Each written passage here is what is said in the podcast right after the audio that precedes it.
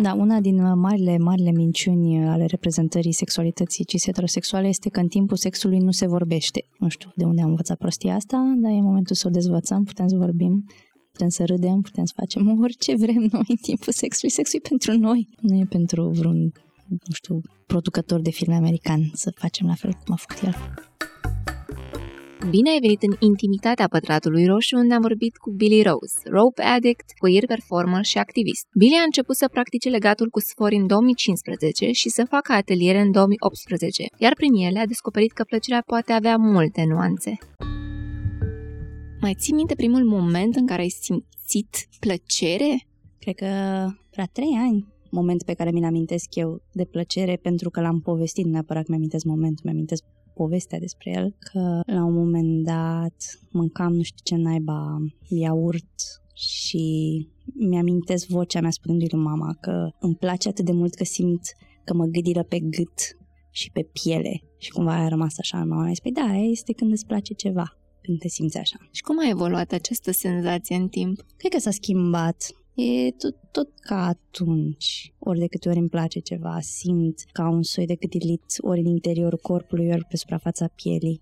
Și nu mă refer la plăcere sexuală, mă refer la plăcere în general. Um, plăcerea de a face ceva, de a mânca ceva, de a simți ceva. Bine venit la pătratul roșu. Bine v-am găsit. Ai separat foarte bine plăcere versus plăcere sexuală. De ce? În senzația că cuvântul plăcere în anumite contexte se murdărește de conceptul ăsta de plăcere sexuală. Ele nu sunt separate. Plăcerea e tot plăcere, indiferent dacă e sexuală sau nu. Și nu vreau neapărat să le separ. Vreau doar să aduc în vedere faptul că plăcerea nu este doar sexuală că de mai multe feluri. Poate să fie plăcere emoțională, plăcere de la simțuri, plăcere de la activități, nu ține neapărat de activități intime. De la ce anume crezi că s-a format această imagine a plăcerii care e trimisă direct spre sexualitate și sex? Hmm, de la textele pe care le citim, de la media pe care o vedem, cumva folosim un termen doar în anumit context, începe să capete semnificația doar acelui context. Pentru tine, când uh, plăcerea și-a schimbat nu neapărat definiția, ci forma în timp?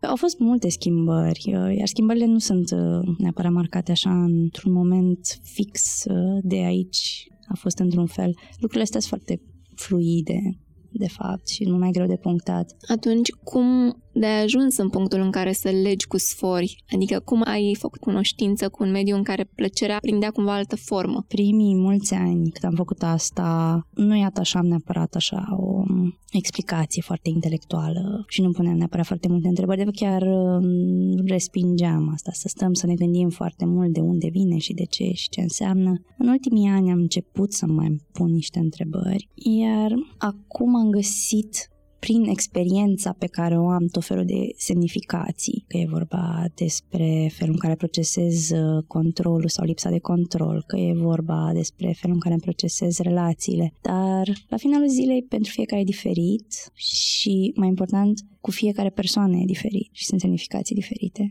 Greu de redus așa în câteva propoziții. Dar pentru tine ce semnificație are? Sau cu ce asociezi acum în prezent? Că ai spus că înainte era, înainte era mai mult ca un sport sau ca un uh-huh. hobby?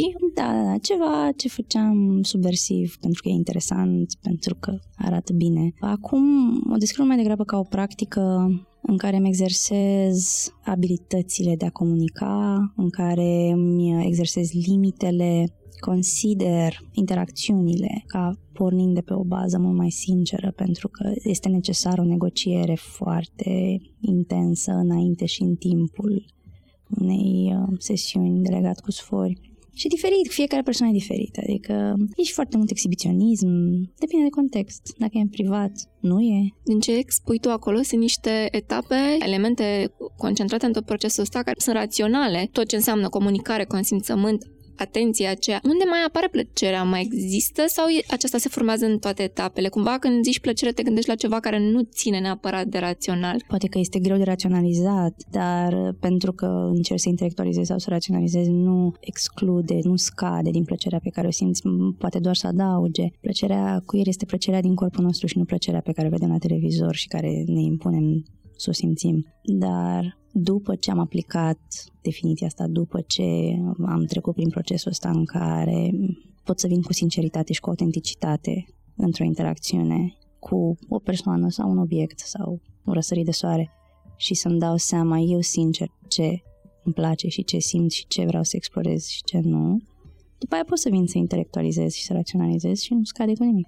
Ai zis de filme. Cum e plăcerea din filme? Normativă. O mare problemă a plăcerii queer este că nu are reprezentare și mare majoritatea filmelor uh, care ajung la noi, astea, comediile romantice americane și etc., reprezintă relații cis heterosexuale, monogame, cu tineri frumoși și slabi, care au un script, ea îl dorește mult, el nu prea, dar după aia el își dă seama mai târziu că vrea și el și el face pe durul sau ce face el acolo, iar persoanele queer nu se regăsesc deloc în narațiunea asta și o parte din uh, frustrare poate să vină la unele dintre ele dacă încearcă foarte mult să încapă în această narațiune. Foarte frustrant atunci când trebuie să-ți recunoști ție că nu ți se potrivește și aproape periculos când trebuie să le recunoști și altora, dar uh, de altfel este și foarte liberator în momentul în care realizez că, ok, dacă nu mi se potrivește asta, atunci am de ales din atât de multe alte posibilități. E conceptul ăsta de sexualitate permisă și sexualitate care nu este permisă, normativ și nenormativ și poți să construiești un cerc în care în interior să pui um, relațiile intime heterosexuale între două persoane pentru reproducere, după căsătorie, vanila, bărbat și femeie. După ele este un zid în care dacă este de unul singur sau cu mai multe persoane, dacă este kinky și nu e vanila, dacă este între persoane care sunt de același sex, dacă este în afara căsătoriei sau dacă este contracost. Adevărul e că există un singur fel în care poți să fii cis heterosexual și există un milion de feluri în care poți să fii queer. Inclusiv persoanele cis heterosexuale pot să-și dea seama de fapt că sunt queer într-un fel sau altul, poate pentru că sunt kinky, poate pentru că nu sunt monogame, poate pentru că heterosexualitatea nu e chiar atât de strictă, sau poate doar în fantezii, sau poate nu mă interesează sexualitatea deloc și sunt ace, chiar și persoanele ace, poate să simte plăcere sexuală dacă își doresc. Nu e nici fel de problemă. Ce în interiorul cercului e fix și mic și rigid, iar ce în afară, chiar dacă separat de un zid de discriminare și de durere, este infinit mai interesant. Ai zis persoane kinky. O exemplificare a ceea ce înseamnă kinky. O să aduc eu un exemplu din uh, sfera asta conținutului video de larg consum. Fudourile acelea pentru femei sunt în zona kinky? Poate să fie, depinde ce înseamnă pentru persoana care le folosește. Ce ar trebui să însemne pentru o persoană hetero o astfel de piesă de vestimentație, ca să fie în zona kinky? Uite, termenul de fetiș la origine, așa foarte uh, strict, se referă la o atracție sexuală față de anumite activități sau obiecte fără de care nu poți să ai orgasm. Și putem să ne imaginăm o interacțiune foarte cis heterosexuală între un bărbat și o femeie, căsătoriți, tot ce vrei în interiorul cercului, dar în care unul sau ambii nu pot ajunge la orgasm dacă nu există în acea interacțiune undeva acel furău sau un alt un anumit element de, nu știu, lenjerie sau de dantelă sau ceva de genul ăsta. Și aia ar fi definiția unui fetiș. După care, tehnic, separăm termenul de parafilie, în care uh, anumite activități sau obiecte sunt dorite, nu, nu sunt necesare pentru orgasm, adică le poți avea, le poți, nu le poți avea, dar sunt totuși o dorință către ele. Cam asta ar fi. Și poate să fie de la lenjerie, de la uh, tot felul de obiecte, jucării, de la anumite situații, de la anumite fantezii, până la anumite persoane și la anumite activități specifice care poate să intre în sfera BDSM.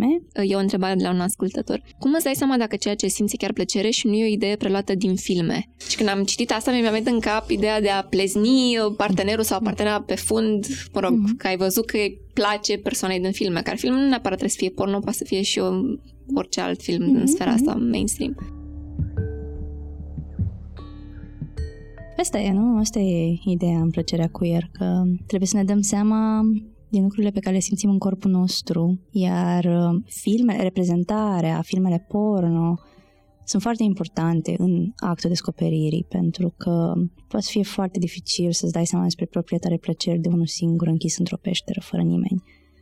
E important să fii cu alți oameni, e important să vezi ce fac alți oameni. Dar întrebarea este după ce ai văzut lucrul ăla, uh, nu știu, o eșarfă la ochi, o palmă peste fund, un pus mâna pe gât, uh, cum te-ai simțit, cum te-ai simțit în corpul tău și unde ești în călătoria ta, dacă poți să-ți dai seama sincer dacă ți-ai dorit să fii cel care face gestul, dacă ți-ai dorit să fii cel care primește gestul, dacă crezi că trebuie să faci gestul doar pentru că tu ești un anumit gen sau trebuie să-l primești doar pentru că tu ești un anumit gen și cum poți să-ți dai seama sincer, eu um, folosesc tehnicile astea somatice în care încerc să-mi dau seama cum mă simt în corpul meu atunci când îmi imaginez o situație și pornesc de la piept și de la umeri și vorba și de atracția față de alte persoane sau uh, față de anumite situații. Dacă simt în corpul meu că mi se închid umerii și că mă dau în spate, e probabil că corpul meu nu vrea să fie în situația aia, nu-și dorește să fie lângă persoana aia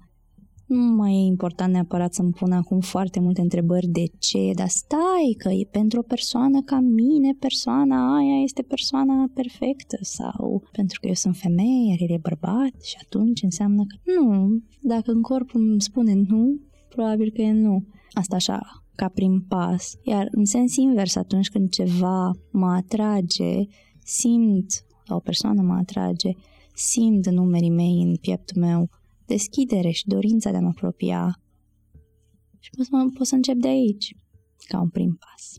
Dar ce faci dacă partenerul, partenera îți cere ție lucrurile respective, lucruri pe care tu nu le simți și crezi că așa ar trebui să fie pentru că el, ei sau lui îi uh, oferă plăcere. Dacă nu e pentru tine, nu e pentru tine și n-ar trebui să faci nimic împotriva voinței tale. Aia, poliamoria vine în mare ajutor în situația asta, că poate persoana respectivă să-și găsească pe cineva cu care să fie compatibil pe acea activitate.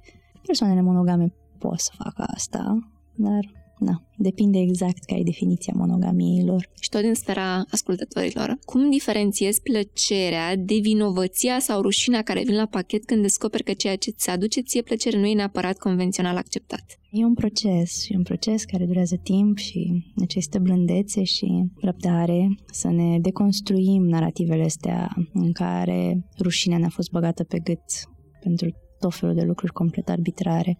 Terapia ajută foarte mult, dar um, primul pas este construirea unui spațiu de încredere, o rețea de suport, de prieteni și parteneri în care ne dăm voie să explorăm lucrurile astea și să ne dăm voie să simțim rușinea și vinovăția care vine. Și o simțim și vine și trece și dacă într-adevăr activitățile sau lucrurile respective sau persoanele respective chiar sunt pentru noi, vinovăția și rușinea în timp vor să știrbească și plăcerea o să rămână în loc. Cumva întrebarea asta m-a dus cu gândul și la um, adolescenți care sunt blocați într-o familie cu, nu știu, afinități religioase, mă rog, cărora li se impune încă de mici că ar trebui să fie într-un anumit fel pentru că altfel e păcat sau...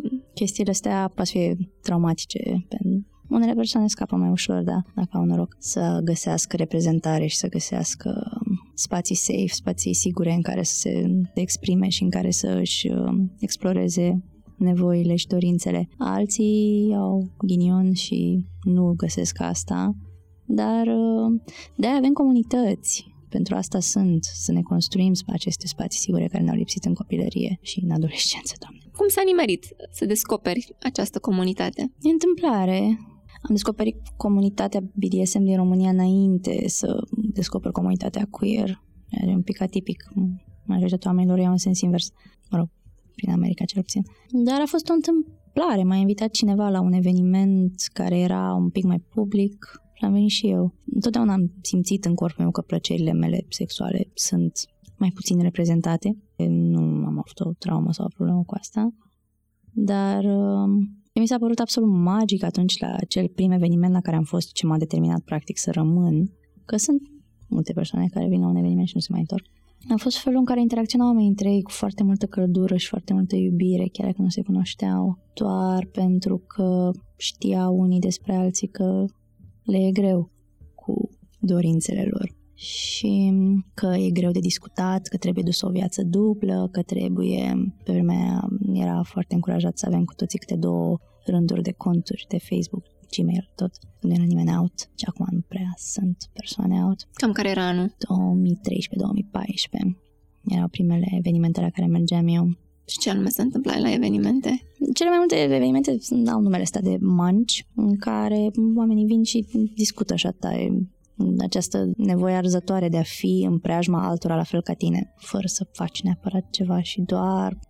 Aveam această fațadă că ne întâlnim ca să discutăm chestii foarte importante de siguranță și consimțământ. Și se discutau multe lucruri foarte importante de siguranță și consimțământ, dar cred că ceea ce făceau aceste evenimente să se repete, acum oamenii își doreau foarte mult să fie în preajma altora la fel ca ei, să se simtă în siguranță cu ei însuși și să fie autentici undeva măcar o dată pe lună. Ce anume s-a întâmplat acolo? Ce anume te-a atras? La al doilea sau al treilea eveniment la care am fost, ne întâlneam mai multe persoane, să facem niște poze pentru, nu mai știu exact ce, ne invitaseră și pe mine. Dar când am ajuns acolo, am zis că, băi, m-a interesat și pe mine chestia asta cu sforile, arată destul de interesant și fără prea multe negocieri sau gânduri, am vorbit cu cineva care se ocupa de chestia asta, era într-un cadru practic profesional, așa, venim să facem poze pentru un lucru și a fost o experiență wow, care, mă rog, acum după standardele de acum mi s-ar părea not the brightest idea. A fost plăcere în momentul ăla? Clar, a fost foarte multă plăcere. Eu am fost, eu am fost legat de cineva. Și îți mai aminte ce simțeai mai exact dacă ar fi să faci așa un soi de descriere Întreb asta pentru că pe internet există foarte multe comparații cu ce se întâmplă în momentul în care ești legat. Unii chiar asociază cu senzațiile pe care le ai la droguri, mm. Haiuri și așa mai departe. Hai să împărțim asta pe Hai. capitole. De unde, de unde începe? Care este prima legare? Să o luăm așa, deci cred că pe o axă era... Verticală sau orizontală? Orizontală. Pe o axă era entuziasmul exhibiționismului, urma să fiu pe o scenă unde urma să se uite un număr mic de oameni la cum se întâmplă chestia asta și inclusiv un fotograf care urma să documenteze. Și asta odată mi-aducea foarte mult entuziasm. Apoi, atracția față de persoana respectivă, bucuram foarte mult că urma o interacțiune cu cineva de care îmi place, pe care nu cunoșteam neapărat foarte bine, dar care mă atrăgea. Pe altă axă era cât de subversiv și de așa neastâmpărat este faptul că facem chestia asta într-un loc public, eram într-un bar, ai putea să intre clienți. Știam că probabil că nu o să intre, că nu era o oră la care să intre multă lume, dar putea oricând să intre oricine. Și astea erau toate lucrurile care au construit uh, Uh, așteptările pe care le aveam. Baza de entuziasm pentru așteptări. Când am pășit pe scenă, unele lucruri au fost extrem de inconfortabile și au trebuit schimbate. Care și asta a dus un alt, uh, un alt layer pe deasupra activităților de încredere în persoana respectivă, cât de, cât de multă atenție este la mijloc, câtă grijă. Acest lucru în care ar putea părea paradoxal că cineva te leagă și face lucruri, că e, poate să fie atât de multă grijă. Dar um, tocmai din spațiul ăsta de grijă merge mai departe și explorăm mai mult. Și știu că la un moment dat și în fizicalitatea gesturilor care se întâmplau, am ajuns cu capul în jos cumva, târnam undeva de talie, este un picior și într-un fel aveam niște gânduri că asta e ceva de-a dreptul dement, că fac chestia asta, care erau permanent liniștite de în cât de mare siguranță mă simțeam. Deși tu atârnai capul în jos. Mm-hmm. Într-un bar, unde putea să intre oricine. Și momentul în care ai fost deslegată? Asta, mă rog, e o chestie mai așa, știm că corpul după ce trece prin stres, în momentul în care se termină stresul, simte o eliberare, simte oricine merge la sală chestia asta, că după ce se termină te simți bine și vine liberarea respectivă, dar dincolo de asta, entuziasmul faptului că am făcut chestia asta care vine la pachet cu eliberarea respectivă și după aia... E ca o săritură în gol? Poate să fie, numai că una care durează 40 de minute, deci... Adică cred că... Și în slow motion acum. și în slow motion, da. Asta a fost experiența mea de atunci legatul poate să fie în atât de multe feluri, nu trebuie să doară, nu trebuie să fie în aer, nu trebuie să fie poate să fie o chestie pur senzorială, poate să fie o chestie extraordinar de intimă, poate să fie o chestie extraordinar de dureroasă, poate să fie un abandon complet. Uh, care sunt cele mai intense reacții pe care le-ai avut la persoanele pe care le-ai legat? Intenții ce se întâmplă în sufletul persoanei legate și, mă rog, intenție ce se întâmplă și în sufletul persoanei care leagă. Dar uh, reacțiile în momentul ăla și chiar și după, sunt destul de așa, cel puțin experiența mea, de parcă doar ce am construit un castel de nisip și se usucă. Și nu vreau să sufru sau să mă mișc prea mult. Lucrurile sunt cumva fragile imediat după, dar uh, am primit recunoștință foarte intensă după o astfel de sesiune și am primit uh, recunoștință nu neapărat de sesiunea în sine, ci mai mult pe faptul că am construit spațiu în care cineva să poată să exploreze anumite limite sau să-și exploreze anumite lucruri despre sine. Ai simțit vreodată că te depășește momentul sau că există șansa că persoana cealaltă să se afle în pericol cumva? Hmm, se întâmplă. Încă un motiv pentru care uh, vorbesc des despre explorarea în comunitate este că atunci când uh, sunt mai mulți oameni într-o cameră, se poate interveni mult mai ușor dacă ești singur cu încă o persoană și atât și persoana e legată, mai e și în aer, se întâmplă ceva, îți se face rău. Oamenilor îi se face rău în fiecare zi, fără motiv anume, adică poate să li se facă rău și atunci. Și am pățit persoane care să le vină, nu știu, greață sau stare de leșin sau chestii genul ăsta, dar uh, acum practic aproape exclusiv chestia asta cu alți oameni de față, aproape niciodată în practic, nu în suspendare. Poate să fie în privat, da, foarte rar în suspendare. Și de fiecare dată lucrurile s-au rezolvat imediat. Am chemat pe cineva, vino, ridică puțin, se termină într-un două secunde. De cum s-a făcut schimbarea între a fi legată și a lega? De ce ai făcut-o? Uite, atunci credeam că nu o să mă intereseze niciodată să leg sau topping în general. Și întâmplarea s-a făcut să fiu la un eveniment unde partenerul meu el vorbise deja să meargă cu altcineva, iar eu nu aveam neapărat ceva de făcut și exact în același timp era un curs de începători. M-am gândit, hmm, pot să stau să fumez o țigară aici sau pot să mă duc la cursul ăsta de începători. Și m-am zis ăla. A fost extraordinar de dificil, emoțional și fizic și, doamne, de fiecare dată când țin câte un curs și predau la începători prima oară, wow, oamenii ăștia sunt foarte, foarte dedicați dacă trec prin chestia asta.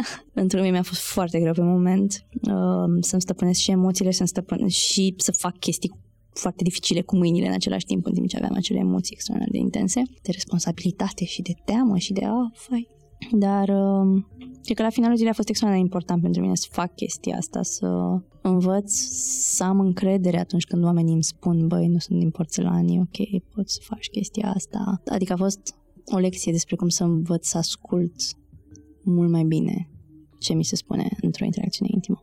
Cineva a întrebat ce legătură are plăcerea cu durerea? Ce legătură are mâncarea cu mâncarea picantă, dar uh, dați oameni care se duc să facă baie la 4 grade. Nu știu, așa suntem noi, ne place să facem tot felul de chestii ciudate. Plăcerea cred că are foarte multă legătură cu controlul, de fapt. Și a de simți control pe lucrurile pe care le faci și a avea control asupra interacțiunilor tale sau am mâncării picante sau a apei reci din mare sau din ocean este plăcerea. Cineva a mai fost uh, curios dacă există un moment în care e prea multă plăcere. Și dacă da, cum știi că e prea multă plăcere? Din punct de vedere medical, da, există serotonin shock sindrom, nu știu ceva de genul ăsta. Și poate fi foarte nasol, dar uh, nu cred că se poate întâmpla fără anumite substanțe chimice sau chestii genul ăsta. Nu știu dacă se poate întâmpla natural, dar uh, pot să-mi imaginez contexte în care cineva care a fost deprimat uh, mult timp de afecțiune și interacțiune umană, la un moment dat să se simtă foarte copleșit de o interacțiune de asta foarte, cu foarte multă grijă și orientată către sine și către plăcere și că poate avea efecte devastatoare în momentul în care se oprește. Lecția este că putem să mai facem și mâine și săptămâna viitoare. Și asta ne duce la altă întrebare. Dacă plăcerea poate face rău. Fizic ai mm-hmm. punctat. Psihic poți deveni dependent de ea? Mai nu sunt specialist, am citit și eu diverse articole, un număr de specialiști nu mic care susține că nu există dependența de pornografie, de exemplu, că nu există dependența de sex, pe de altă parte, este un alt număr de oameni care se identifică ca dependenți de sex sau dependenți de pornografie și care merg. Poate și sună bine să spui că ești dependent de sex. Poate să fie, nu știu. Să încercăm un exercițiu de imaginație. Ce îți poate face rău la prea mult sex? În afară de uzura fizică, să zicem că ajungi până în punctul în care devine un disconfort fizic ca orice altă dependență, în momentul în care nu mai poți să mai ai grijă de tine, să te duci la job, să îți menții relațiile, ar fi momentul în care putem să spunem că devine dăunător. În articolele pe care le-am mai citit, unii specialiști susțin că persoanele care ajung în aceste situații, în care nu mai poate să mai aibă grijă de sine, nu mai poate să mai facă lucrurile ca să aibă o viață bună, e posibil de fapt să fie deprimați sau să treacă prin alte suferințe sau tulburări psihice și să-și manifeste tulburări respective prin a face prea mult sex sau prin a consuma prea multă pornografie sau chestii genul ăsta. Acum, dacă chiar există sau nu există dependența asta, nu știu, nu sunt eu în măsură să, să spun, dar da, dacă ajunge la nivelul în care încep să deterioreze relațiile și bunăstarea, da, într-adevăr, poate fi o problemă. Hai să ajungem și la altă dependență care este apreciată de societate în general, relațiile de lungă durată. Și cu o întrebare aparte de la cineva care ne ascultă, presupune automat că dispare plăcerea. Și de ce dispare plăcerea într-o relație de lungă durată? Sunt niște studii mai noi care arată că persoanele care se identifică undeva pe spectru feminin ar avea o nevoie mai mare de noutate în relații și în interacțiuni și din cauza că persoanele pe spectru feminin au fost socializate că trebuie să fie, că e foarte important pentru identitatea lor să fie fidele, loiale, nu explorează, tind să nu exploreze și tind să rămână cu această nevoie neîndeplinită. Și asta e o teorie din multe alte teorii, o teorie care, mă rog, se pare mie că are sens. Vedem chestia asta și la cuplurile de bărbați homosexuali, vedem chestia asta în multe alte locuri unde na, poate nu, nu se aplică. Ideea e că relațiile, la fel ca totul, sunt și lucruri fluide care se schimbă. Și din scriptul ăsta societății, oamenii tind să refuze să se schimbe și odată cu ele tind să... Avem chestia asta, dacă auzi pe cineva că s-a despărțit, să spui, a, îmi pare rău, dar despărțirea este cumva automat ceva rău. Ceea ce eu spune că nu există despărțire rea, toate despărțirile sunt pentru mai bine. O să adaug eu o nuanță rea aici. În cercul de cunoștințe cât de cât apropiate, e un lucru rău pentru că persoana care se desparte, de regulă, schimbă dinamica întregului grup. Vine cu acea tristețe, vine cu acea apăsare, de multe ori cu îngrijorări că nu-și mai mm. găsește pe altceva, uneori cu regrete că ce trebuie, e decizia corectă. Și atunci asta schimbă această dinamică în grup și de unde era o plăcere să te vezi în grupul mm. ăla, dintr-o dată e această, să zicem, pietricică în pantofi, aproape. Da, poate să, poate să fie. Da, da, experiența umană De e... unde și îmi pare rău când o spune cineva. Mm. Experiența umană e presărată cu tot felul de... Pierderi. Da, pierderi, dar um, nimeni nu spune că despărțirile nu sunt dureroase și nu sunt triste. Asta nu înseamnă neapărat că nu sunt lucruri rele, cum e mersul la doctor, te duci la doctor, la stomatolog, o să doară, dar e un lucru bun pe care îl faci pentru tine, chiar dacă o să doară și chiar dacă o să fie incomod și poate costisitor și... Tu cu ce gânduri intri când intri într-o relație? Încerc pe cât posibil fără așteptări și uh, să las lucrurile să se așeze așa cum vor ele să se așeze, nu cum vreau eu să le așez. Și de ce intri în relații? Că vreau. Dacă auzi ceva acolo? Nu, niciodată. Legatul cu sfori și mai ales că ai spomenit și momentul acela de început și de um, învățăcel, ți-a adus în viață și cuvântul acesta magic numit consimțământ sau îl știai de dinainte? Într-adevăr, intrarea în comunitatea de sfori a fost, mă rog, de BDSM la vreme, a fost locul unde am învățat despre consimțământ. Și în 2013, destul de târziu, teoretic, să înveți despre consimțământ.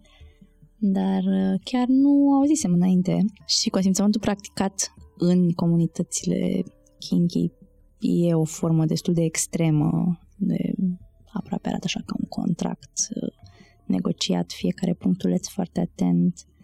Dar mi se pare o experiență super bună pentru toate interacțiunile după aia, inclusiv, nu știu, când vrei să împrumuți ceva, când vrei să ceri o carte, când vrei să mergi cu cineva la restaurant, să orice, să ai exercițiul ăsta de a te gândi oare celălalt cum se simte cu chestia asta, care sunt limitele, nu numai dacă vrea așa la modul mare să îmi dea cartea sau nu, în ce condiții, mai granular așa, cam cât de repede o vrea înapoi. Ar fi bine oare să eu aduc eu acasă sau ar fi bine să ne vedem undeva sau ce, cam care, cum, dacă ne vedem la restaurant, e ok să vorbim 30 de minute despre cine plătește, să ne contrazicem într-una, nu, plătesc eu, plătesc eu. Adică e util absolut oriunde, în orice interacțiune. Și consimțământul ăsta poate să aducă, de fapt, mai multă plăcere? Nu cred că ar trebui să aibă legătură astea două, dar din păcate au. Extraordinar de mulți dintre noi fac tot felul de lucruri pentru că simt că trebuie să le facă, nu pentru că vor să le facă. Exercițiul consimțământului include a te gândi la celălalt și a te gândi la tine. Și lucrurile nu, ar, nu cred că ar trebui să fie așa, ca asta să fie unealta care să ne descoperim plăcerea, dar până la alta este. Cumva să leagă și de o întrebare de la un ascultător. Plăcerea poate exista în mediul toxic? Da, să nu. Poate să fie.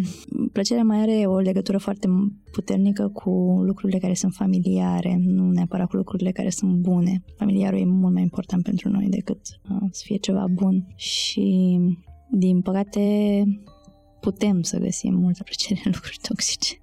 Dar, uh, na, putem să învățăm și care sunt lucrurile care ne fac bine și care nu. Deci poți pica în extrema cealaltă în care să asociezi plăcerea cu ceva rău, care ți-a făcut rău, de fapt, mm-hmm. și să nu-ți mai dorești să o cauți niciodată, tocmai pentru că ți amintește de acea traumă? Da, bineînțeles, poate să fie.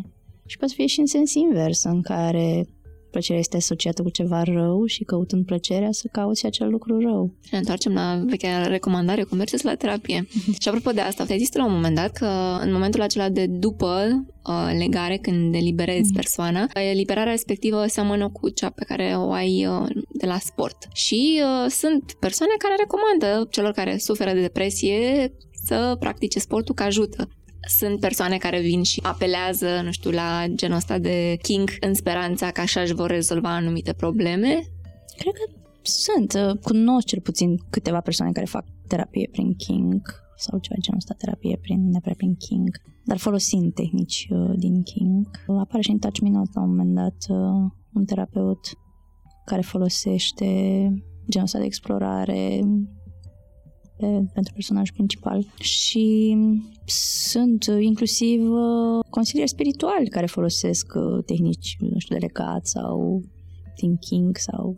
Dar uh, acum eu nu sunt unul dintre ei, nu, n-aș, com- n-aș comenta neapărat. Există, poate să fie. Cineva a întrebat, simt mai mare plăcere după ce mănânc ceva bun decât din ideea de sex. E ceva în regulă cu mine? Absolut nimic. Absolut nimic. Welcome to the Ace community și atât tot. Este super, super ok să nu te intereseze de sexul și e super, super ok să, sau să te intereseze sexul doar în... Uh, doar după ce ai mâncat ceva bun.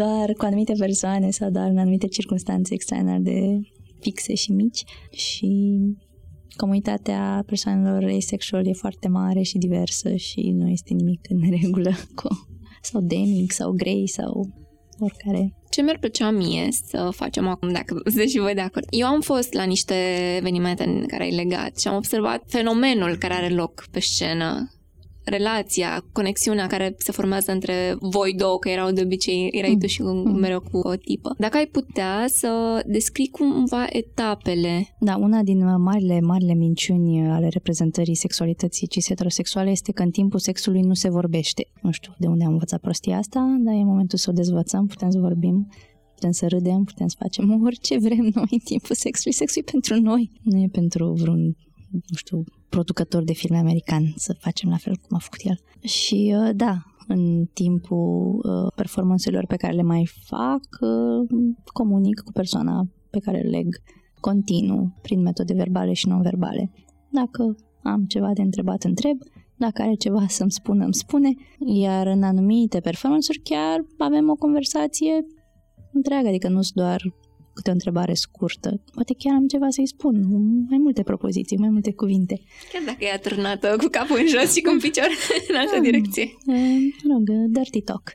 Poate să fie. Acum, de ce aleg diverse legături în timpul performanțelor e un pic mai artificial decât în timpul unor sesiuni de la un rope jam, pentru că aleg anumite lucruri pe care le-am vorbit înainte și pe care știm că au șanse mai mari să nu pună probleme și să întrerupă scena și despre care avem un nivel mai mare de încredere că e că nu o să fie dureros, nu o să fie insuportabil, nu o să fie probleme. Dar chiar și în contextul ăsta așa mai artificial, tot încerc să spun o poveste. Sunt câteva principii care, mă rog, nu sunt de bază, poți să le folosești sau poți să le încalci. Unul dintre ele ar fi că primul lucru se leagă mâinile și este ultimul lucru care se dezleagă, pentru că o persoană care are mâinile legate deja și-a pierdut cam 50% din echilibru și deja poți să încerci să mergi cu mâinile la spate prin casă să vezi, e foarte diferit. Da, în egală măsură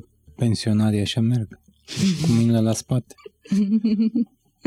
Poate pentru că s-a echilibrat corpul după o vreme. E diferit în momentul în care nu poți să te miști deloc față de atunci când alegi să pui mâinile la spate. Oricum, cred că și noi la vârsta noastră avem așteptări mai mari de la echilibrul nostru decât au ei. Dar e, e această idee care se propagă că primul lucru pe care legi pentru un impact emoțional așa, de a intra în stare, legi mâinile și este ultimul lucru pe care îl dezlegi. Încerc pe cât posibil să ajung cât se poate de repede într-o poziție vag, cumva cu capul în jos, dintr-un motiv foarte practic, șoldurile și picioarele sunt extraordinar de puternice, mergem pe ele în fiecare zi, mâinile și umerii not so much, iar în pozițiile verticale cu capul în sus, tinde să preia foarte multă greutate pe partea asta de sus a corpului, brațele, umerii, tinde să fie greu și dureros. Dacă nu cumva am negociat că asta vrem să facem ceva foarte greu și dureros, vreau să duc persoana într-un spațiu de confort în care să-și poată trăi și procesa emoțiile fără prea mult uh, stres sau panică că s-ar putea să se întâmple ceva periculos și astea tind să fie pozițiile care sunt mai degrabă cu capul în jos. Când ajungem acolo, în momentul ăla tind să o pauză, să las situația să se așeze, să las persoana să proceseze și în funcție de relație și în funcție de ce am negociat înainte, ori mă retrag, ori uh, devin foarte, foarte prezent. Unele persoane își doresc această călătorie de unii singuri, de unele singure și în sesiunile respective încerc să mă fac cât mai cât mai nevăzut, să nu mi se vadă pe cât posibil nici picioarele, dacă pot să leg de la, cumva mai de la distanță și din spate și să las persoana să treacă singură prin chestia asta, să fiu ca o călăuză. Sau sunt alte persoane care își doresc o interacțiune foarte fizică cu mine și dorința este mai degrabă asupra persoanei mele decât neapărat activității și atunci în momentul în care mă fac cât pot de prezent să în momentul de contact cel mai mare cu corpul meu. Iar după cât de repede pot, după ce se termină chestia asta, încerc să ajungem pe pământ. Care sunt zonele care dor cel mai tare sau la care trebuie să fii foarte atentă? Ai zis acum ceva, dar mm. dacă mai sunt și altele. Mm, fiecare corp e diferit, dar ceva care revine foarte frecvent este zona umelor și zona brațelor, în care sunt un, un, un set, o serie de legături extraordinar de utile și foarte practice, dar care pun un set de riscuri de paralizie la uh, nivelul încheietorilor brațelor și care e foarte important să fie învățat încet, pas cu pas și care nu prea ține neapărat, adică ține în foarte mare măsură de uh, experiența și cunoașterea persoanei care leagă, dar ține foarte bine foarte mult și de experiența și cunoașterea persoanei care este legată asupra propriului corp și asupra senzațiilor din propriul corp. Tot ceea ce ai descris până acum demonstrează că, de fapt și de drept, când ești legată și când legi, ești foarte, foarte ancorat în acel moment, mm-hmm. ești într-o concentrare continuă. Genul ăsta de concentrare ar putea să ajute și în cazul în care, de exemplu, ești atât de detașat de propriul corp încât vrei să te redescoperi. Am avut mai multe experiențe cu persoane care asta au, asta au căutat, o relație mai bună cu propriul corp, uh, după un accident la sport sau chestii de genul ăsta sau alte traume sexuale și absolut sigur poate să ajute, dar uh, nu am foarte multă experiență cu chestia asta, s-a întâmplat o dată sau de două ori. Dar ai legat persoane destul de variate. Da. Persoane în vârstă. Da, da. da. și mi-a mai plăcut o chestie pe care am citit-o într-un uh, interviu, că militez foarte mult pe ideea asta, că nu trebuie neapărat să fii fit sau să arăți într-un anumit fel, nu știu, 90-60 ca să fii legată. Mm-hmm. Probabil mulți care au stat și acum, uh, până acum și-au ascultat uh, episodul și au încercat să-și imagineze ce descriai tu, poate și imaginau tocmai genul ăsta de personaj. Din nefericire, în cultura asta a like-urilor, cine primește mai multe like-uri, și cultura în care trăim face ca imaginile cu femei uh, albe, corpuri de femei care arată, corpuri care arată feminin, care sunt albe și care sunt slabe, să fie cele mai populare și cele mai multe și cele mai produse, pentru că oamenii la rândul lor, când produc conținut, vor să se vândă conținutul sau să fie apreciat și uh, poate să inducă această falsă narrativă că doar persoanele feminine au dreptul să exploreze submisivitatea sau uh, bottoming-ul sau legatul și că trebuie să fii fit și că mă rog, trebuie să fii în formă și că trebuie să fii foarte slabă Sfara este extrem de versatilă. Sfara poate lega pe absolut oricine vrea să fie legat. Nu contează deloc corpul, nu contează deloc abilitățile fizice. Bineînțeles, sunt poate anumite persoane care trebuie o grijă sporită, știu eu, cineva cu diabet, cineva cu epilepsie, dar uh, am legat și persoane cu diabet, am legat și persoane cu epilepsie, n-a fost absolut nicio fel de problemă. Da, ne-am luat niște măsuri de siguranță în plus și asta e chestia, că nu folosim cătușe sau uh, curele sau chestii care sunt de diametru fix, folosim sfoară, poți să înfășori sfoara de câte ori ai nevoie, adică nu am un set de 15 sfori, nu se termină niciodată, adică um, poate să fie oricât de groase legăturile cât să susțină oricât de mult este nevoie. Și pentru că ne apropiem de final, dacă vrei cumva să ajutăm persoanele care au o problemă în a simți plăcere, poate chiar în punctul de a atinge orgasmul, cum să-și redescopere corpul, ce ar putea să facă, mici exerciții de recunoaștere. Primul exercițiu este să nu mai încerce. E extraordinar de multă presiune internă, în special în corpurile feminine, de, nu știu, asta e cea una din cele mai comune lucruri pe care o citesc din nou și din nou. Nu pot avea orgasm prin penetrare. Cum să fac să am orgasm prin penetrare? Poate nu mai face penetrare fă altceva. Ideea e că plăcerea sexuală există în corp atunci când ești de unul singur, dar există cel mai mult împreună cu alții. Și felul în care tu îți dai voie ție să îți explorezi corpul fără prejudecăți și fără judecăți de valoare, nu am avut orgasm, înseamnă că corpul meu este rău sau um, am avut orgasm în nu știu ce situație, atunci înseamnă că este ceva în neregulă cu mine. Iar felul în care îți construiești acel spațiu între tine și celălalt sau ceilalți cu care explorezi e crucial în a-ți descoperi plăcerea. Și tehnicile astea de cunoaștere în doi sau în trei sau în mai mulți țin foarte mult de relația care este între acele persoane de aia cumva cultura asta noastră de import american de sex mult uh, casual sex uh, după club și așa produce o altă cultură de sex uh, în care după sex ne întoarcem fiecare pe partea lui de pat și nu mai interesează ce se întâmplă mai departe. E lipsa relației. Nu e nimic în neregulă în casual sex, dar chiar și acolo există o relație care trebuie explorată și care trebuie făcută să fie sigură și care fiecare trebuie să vină cu autenticitate. Ori să ajungi să poți să fii autentic în situații de casual sex, mi se pare mai greu decât să fii autentic cu cineva în care ai încredere de mulți ani. Dar, na. Păi de nici nu ești autentic. Exact. Nimeni nu cere asta. Mm. Cel puțin în scenariile astea așa cum sunt prezentate. Da. Și nu e asta un paradox să ajungi într-un astfel de scenariu și pentru plăcere și să nu simți plăcere, dar plăcerea și autenticitatea sunt foarte strâns legate una de alta. Îți mulțumim! Drag! Acest podcast a fost realizat de Dana Alecu și Răzvan Băltărețu. Îți mulțumim că ne-ai fost alături până la final. Fiecare nou episod, Pătratul Roșu, poate fi ascultat pe SoundCloud, Spotify, Apple Podcasts sau orice altă platformă preferi. Totodată, nu uita să ne urmărești pe Facebook și Instagram ca să afli care vor fi următorii noștri invitați și să ne spui ce ai vrea să știi de la ei.